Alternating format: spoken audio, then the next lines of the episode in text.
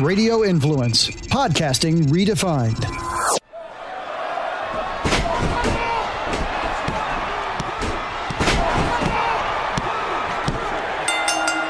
You are sitting ringside with David Penzer on Radio Influence. Welcome, ladies and gentlemen, to another edition of Sitting Ringside. My name is David Penzer, and we are happy, as always, that you are here to listen to this thing we call a podcast. And this week on Sitting Ringside, we will be joined in just a few minutes by the Knockouts champion, the virtuosa Deonna Purrazzo. For those of you who tuned in to uh, listen to Ken Shamrock. Um, he is suspended by Impact Wrestling, as you saw last week on the show.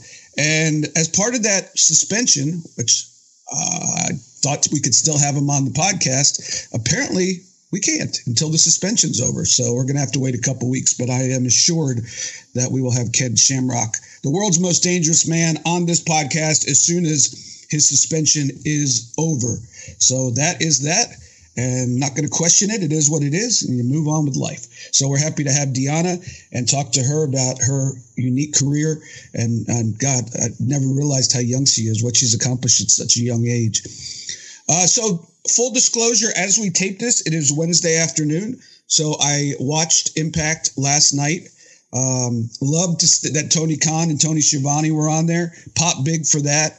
Uh, pop for loved the promo that uh, Don and um, and and and Kenny Omega did, uh, and uh, thrilled to see where this is going because I got no clue. So I'm just going to keep watching. I'll, I'll be watching AEW tonight and see where it's going on that end. And um, you know, I think everybody's fired up. To you know, we were trending. Impact was trending number one on Twitter. We even beat out the Bachelorette at one point, which I didn't think is possible. So. Um, so for those of you who who you know might listen to this podcast but saw Impact for maybe the first time in a while, um, if you like what you saw, uh, join us again because uh, they're doing something really special there. And this this little angle with AEW, whatever it is, and however far it goes, uh, just takes that something special to the next level. Um, and really, uh, uh, the fans that could, uh, and I, and I consider myself a fan the fans could really, you know, start thinking about, you know, where's this going? You know, and I'll ask Deonna a little bit, little bit later on about, you know, who she would like to wrestle if she ever got the opportunity. No, no guarantee that that's going to happen, but I know a lot of people on social media are speculating about dream matches. So might as well go for it and see what happens from that. So we'll be talking to her about that. Um, by the way, you could follow, speaking of social media, you can follow me on Twitter at David Penzer, all one word at David Penzer.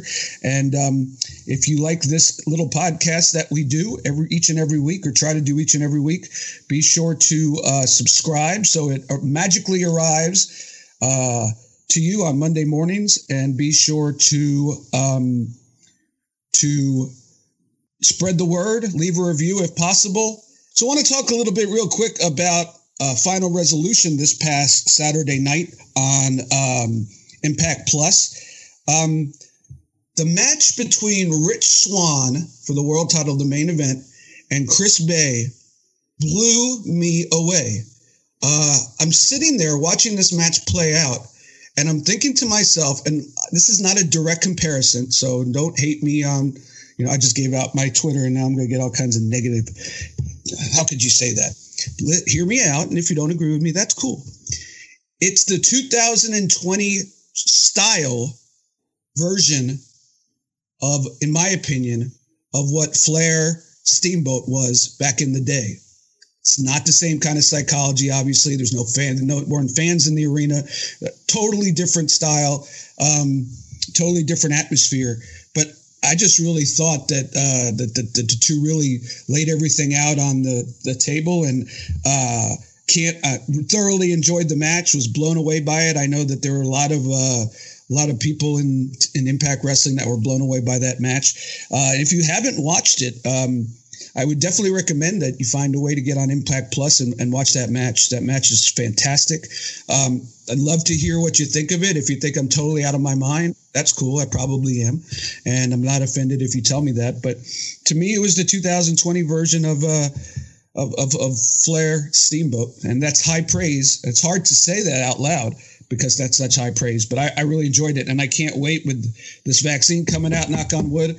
Hopefully, they'll be doing that match in front of a thousand, two thousand, three thousand fans coming out middle of 2021. So uh, hope that works out. But um, let me know what you think about that. If you think I'm out of my mind, that's cool. Maybe you agree with me. That's cool too. So also remember, ladies and gentlemen, uh, Hard to Kill Saturday, January 16th. We have about a month. We're about a month off, but uh, uh, mark that on your calendars. I guess that's the buildup uh, with the AEW show, uh, uh, co-promotion, whatever you want to call it. Uh, I'm assuming something happens at Hard to Kill. I don't know, um, but uh, but it, I, I, I will tell you, no matter what happens, it will be a fantastic pay per view, as impacts have been as of late. So, without further ado, speaking of Impact pay per views, please welcome to Sitting Ringside the Knockouts champion. She is the virtuosa Deonna Purrazzo. Ladies and gentlemen, very happy to have as my guest this week on Sitting Ringside. She is the Impact Knockout Champion, the virtuosa Deonna Purrazzo. Try saying that uh, when when the uh, producer when the producer says go.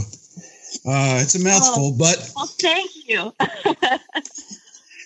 and then uh, the Hackettstown, New the, the Hackettstown, New Jersey. The whole the whole thing is I got to write it all out so I don't scrub it. But uh, no, just hey, uh, happy to work with you and glad to have you on the podcast. Um, so um, to start off with, uh, obviously there's a lot of buzz right now around Impact Wrestling, and we'll we'll get to that a little bit later.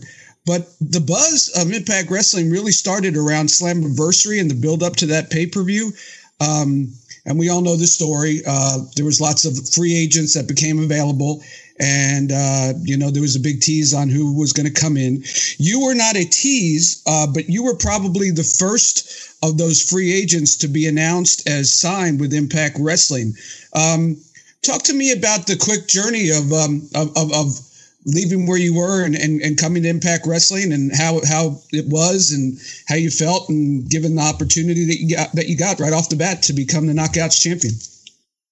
Yeah, um, you know, it was it was interesting because I was the first, um, you know, of everyone who's kind of come to Impact after um, after me. I was the first person to debut on Impact immediately. It was, you know, I think um, I was able to compete elsewhere um, on a Wednesday, and that following Tuesday, I was on Impact. So um, it was a really quick turnaround, and I was just really fortunate to, um, you know, have been able to make that work. And and Madison Rayne, you know, who I give a lot of credit to for getting me to Impact and you know being one of my best friends, um, kind of got me right with Scott right away to to be able to make all this happen. So it was a quick transition, and then, uh, you know, for them to say like, hey, you're gonna have um, you know, you're going to debut and you're going to be with Jordynne right away and you're going to have a, a match at Slammiversary and then you're going to win the Knockouts Championship. It was all um, almost to be true. and um, what's funny is, you know, I, they told me I was going to win the title and uh, I didn't say anything to anyone.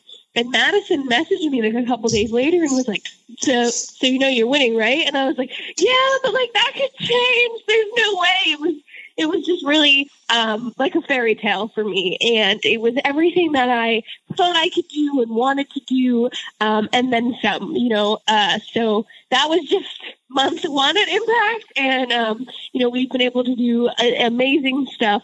Um, and I've been able to have amazing matches and, and, you know, really feel fulfilled with what I'm doing at Impact. By the way, 30 plus years in the business, I, if I was in that situation, I would not have said anything either. So I totally get it. You never, never. Uh, hey, when I when I when Impact brought me back, I, st- I it took me like six months just to join up for uh, frequent flyer stuff because I didn't want to jinx myself. So I totally right. get it. Um, so talk to me about the the Impact locker room and the the, the ladies there uh, compared to other places that you've been. You've been around for a little while. We'll get to your journey in the business, but uh, uh, like to always get uh, you know people's feelings as to where where they're walking into as compared to where they've been before. Yeah, I think um, you know it was a little scary for me at first to to come to those tapings. Um, I think it was the end of May, and uh, you know, I was doing something on my own for the first time in a long time. When I was, you know, in WWE, I had some of my best friends with me at that point, and um, you know, to to be walking into a new place, and not that I didn't know anyone, but just to be on my own, it was it was really scary and intimidating for me. But um, there's a great group of girls um, that make up our women's division, and you know.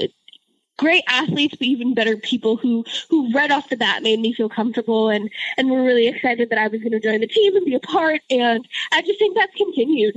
Um, I think that we all aren't afraid to fail. We all aren't afraid to make mistakes and, and see what works and what doesn't. And we all really want to be supportive of each other and what everyone's doing and work for each other. And I think that um, it's a really, it's a different feeling because especially with women, there's only so many spots and there's only so many matches and there's only so many stories and, and it can create a lot of competition and a lot of, you know, cattiness or what women are notorious for. And, you know, um, all of those feelings then translate to when you're in the locker room. And I, I don't feel that as much here, if at all, um, with our group of girls and, and even with the guys in our locker room.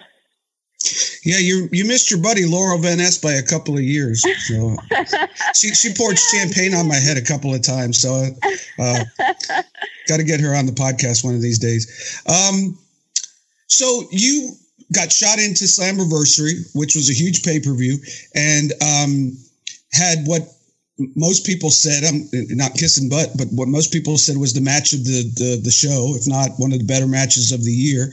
Um, and then they throw then they throw back at you hey by the way you guys did so well. I don't know if that was the exact conversation but you know we enjoyed it so much that we're going to do uh, put you in a 30 minute iron man match. So talk to me about the putting them you know working through the match and and your feeling after it and then finding out that you had to follow that up with a 30 minute iron man match which i don't know if that's the first time that's been done for the uh, for a women's championship but certainly if it's not the first time, it's one of the first times.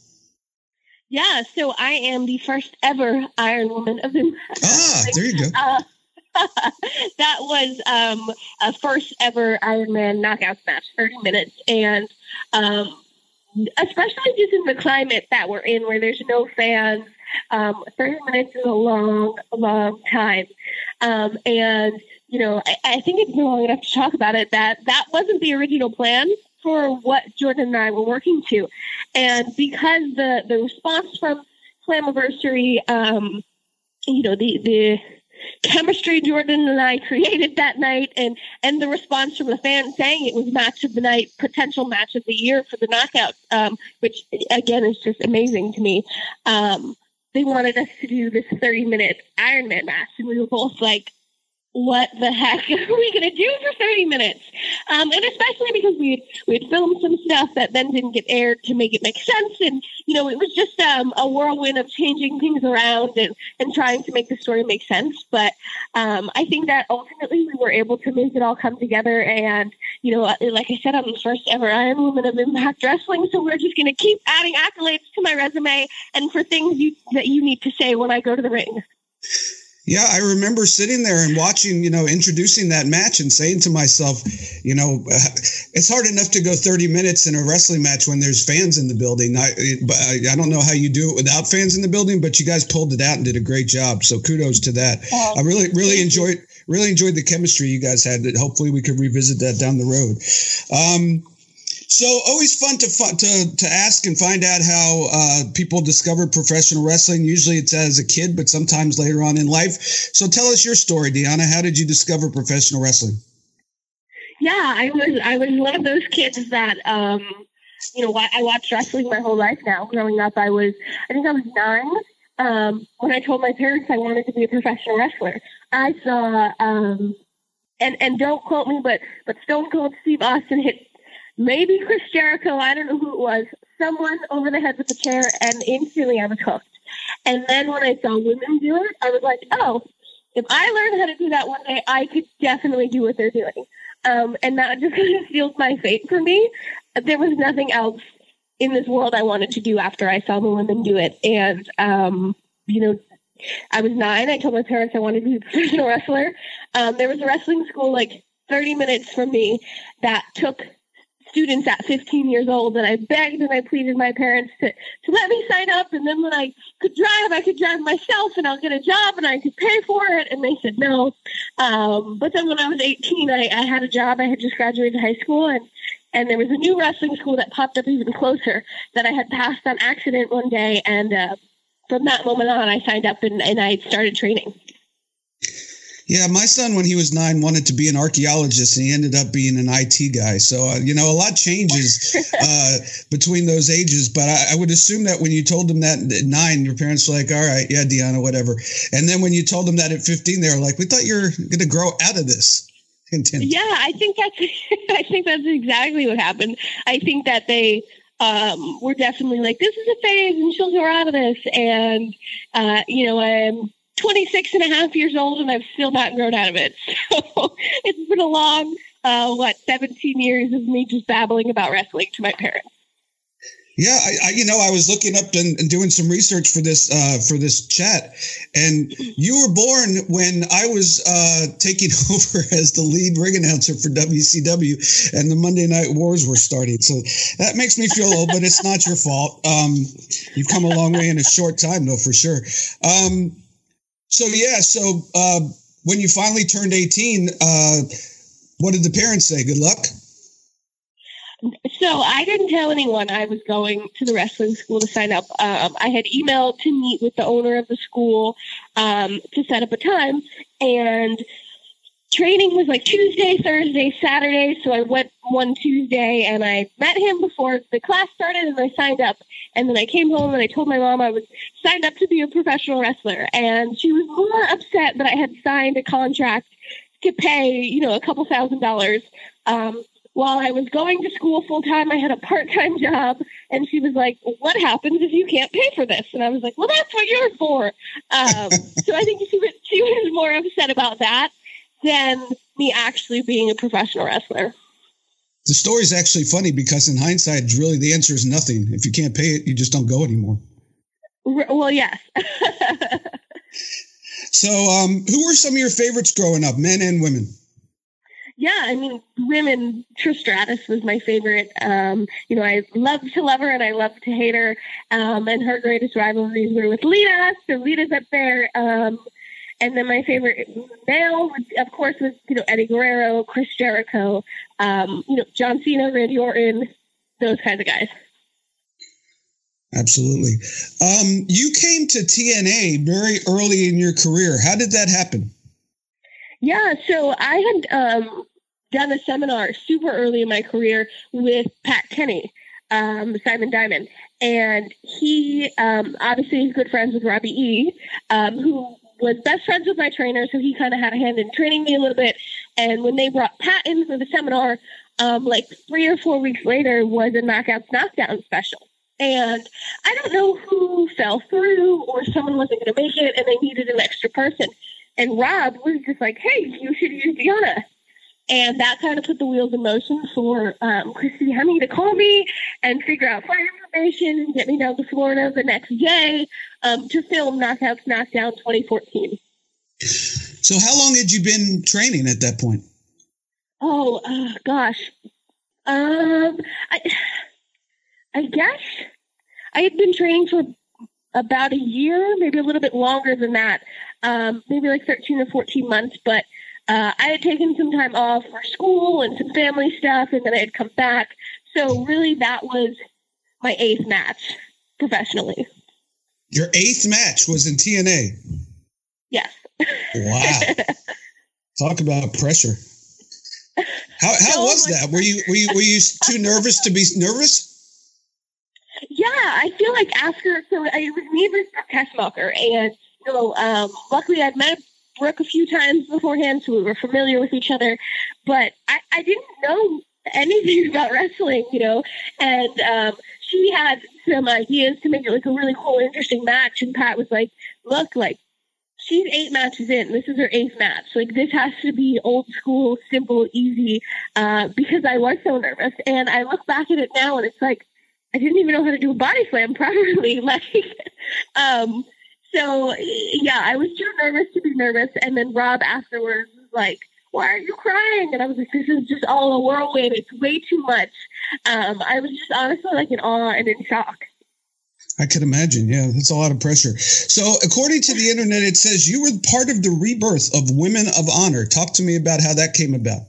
Yeah, so so that was another um, you know opportunity that came about kind of last minute where um, I had been friends with Mandy Leon for quite a while, um, just from doing some extra work with WWE and some indies. We had met each other, and she was like, "Oh, I, it's my dream to to rebirth Women of Honor and to get women's wrestling back into Ring of Honor." And um, I think we can convince Delirious, the booker.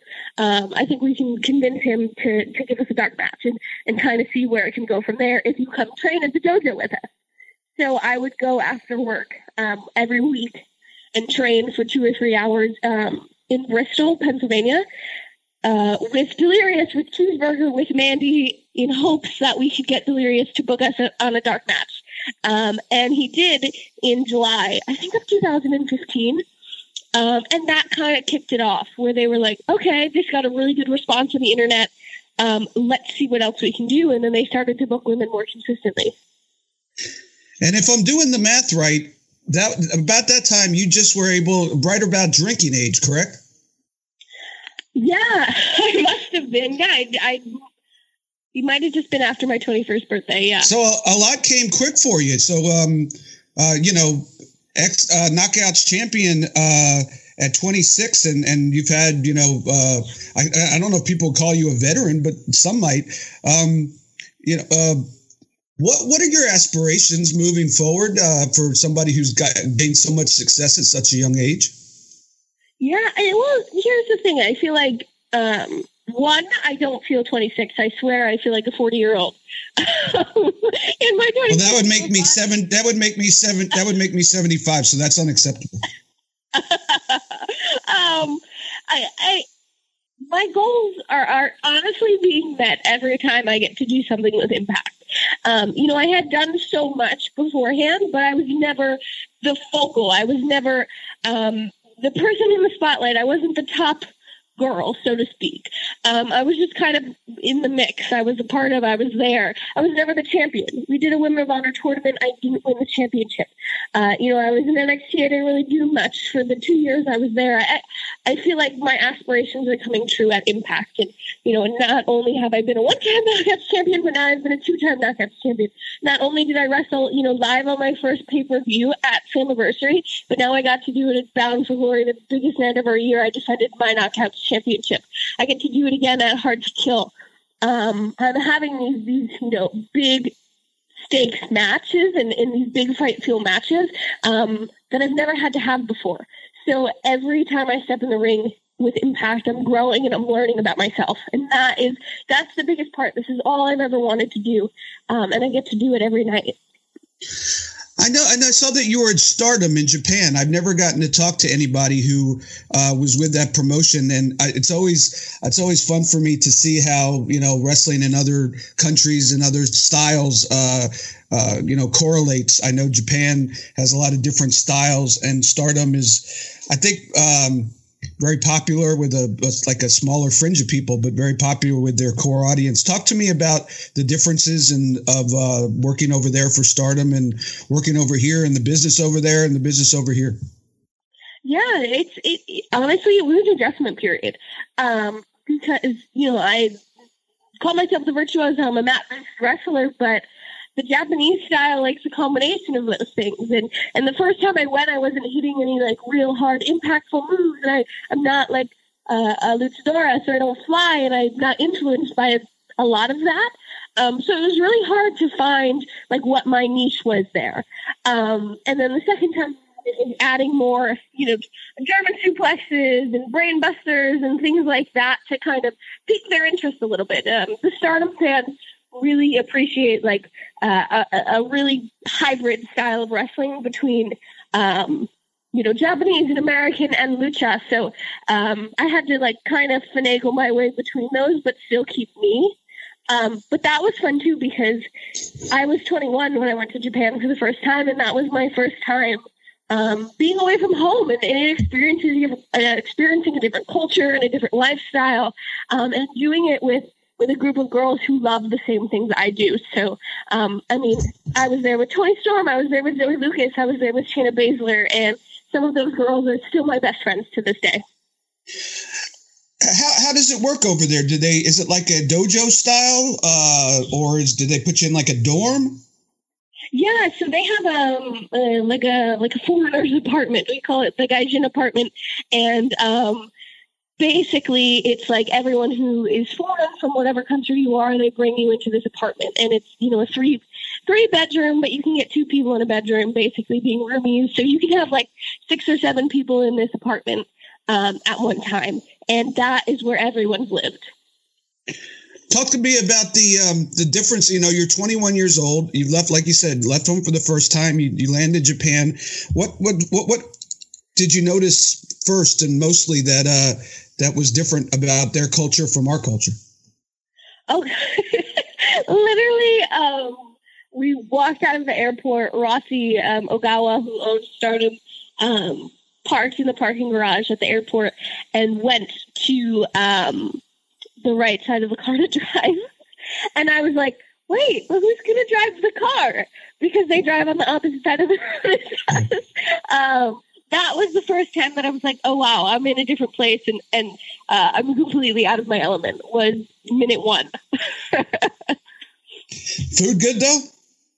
Oh, the food is amazing. And I, you know, I tell my boyfriend all the time, we have to go to Japan. We have to go back to Japan because, um, you know, he's never been, but um, some of the best food I've ever eaten has been in Japan in these, in these small little shops. Uh, absolutely amazing. If the opportunity arose, would you be interested in uh, maybe uh, title versus title with uh, Rich Swann? Oh, you know, uh, I'd like to see that match. you know what? I I love Rich. I respect Rich. I think he's phenomenal at what he does, and he's a he's a crazy, incredible athlete. He's resilient um, as, as hell, but. Uh, intergender wrestling is not necessarily my cup of tea. Um, so I'm going to leave that for someone else like Jordynne Grace or Kimber Lee, um, who, who do and, and do intergender wrestling and have some experience in it. Um, and I'm going to focus on uh, breaking the arms of my women's division one by one. Very interesting. So, as you know, uh, and most of the wrestling world knows, um, something's going on between uh, Impact and AEW. Um, I have no idea, uh, but any of the talent that, uh, if you had the opportunity to in All Elite Wrestling, you would uh, be eager to work with? Oh, well, their role model, the face of their women's division, um, Dr. Britt Baker, DMD, is my best friend. She's your best friend? I would love She's one of my best friends. Is she your dentist? um, she has worked on my teeth before. She's crazy busy um, between AEW and being a dentist, so she can't always see me. So I do have a second dentist, but I go to her with all my with all my teeth questions. that, that's tremendous. You have a backup dentist. I love it. Uh, only in professional wrestling would you have a backup dentist. Oh, right. And it's funny because um, I have to get my wisdom teeth out in a few weeks. And my mom was like, well, is Britt going to do it? And I was like, no, she's not. She's busy, blah, blah, blah, blah. And my mom was like, well, make sure you ask her. Um, so my whole family trusts Dr. Britt Baker. So, um, um, so we have Hard to Kill coming up. Uh, as as we record this, we don't know who you are wrestling, although you just finished wrestling as this airs. Um, Rosemary mm-hmm. on Final Resolution. Um, who, any any if you had your pick, anybody specific you'd like to work with, uh, and I guess you could throw potentially AEW people in there too. Maybe you and Britt at uh, at uh, Hard to Kill. I would love to wrestle Britt at Hard to Kill. I would love um, to wrestle Shida uh, at Hard to Kill. Um, but as far as our Impact roster goes, um, I, you know, my number one right now, just because we've had some interactions, is Taya Valkyrie. She says she's the longest reigning knockout champion of all time, and I'm over it.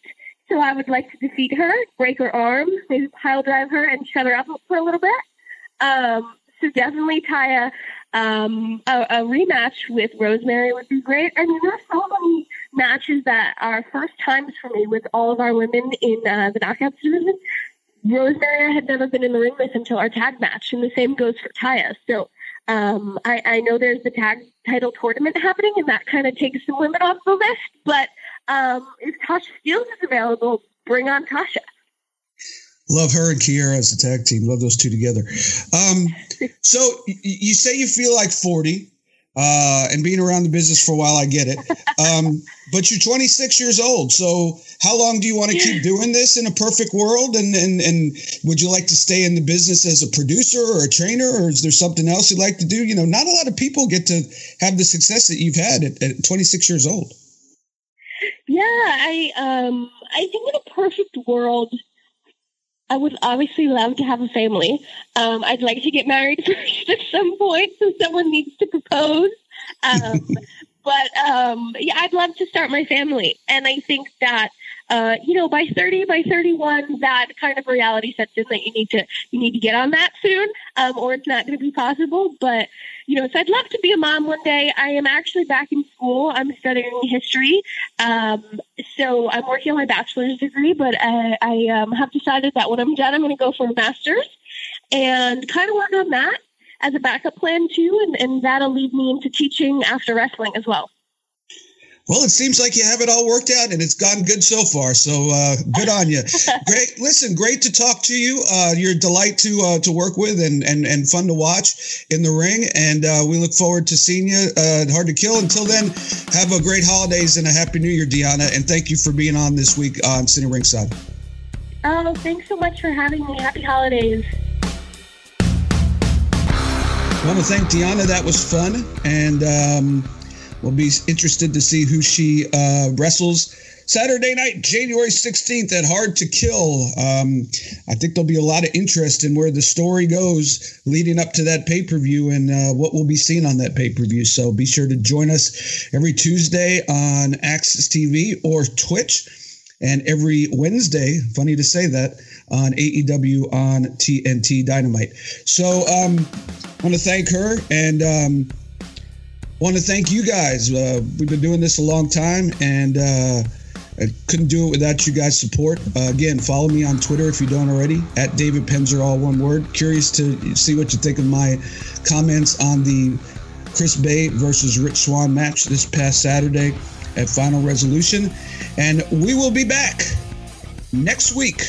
Same time, same place, as always, with another edition of Sitting Ringside. Until then, stay safe I'm David Penzer, still sitting ringside. See ya.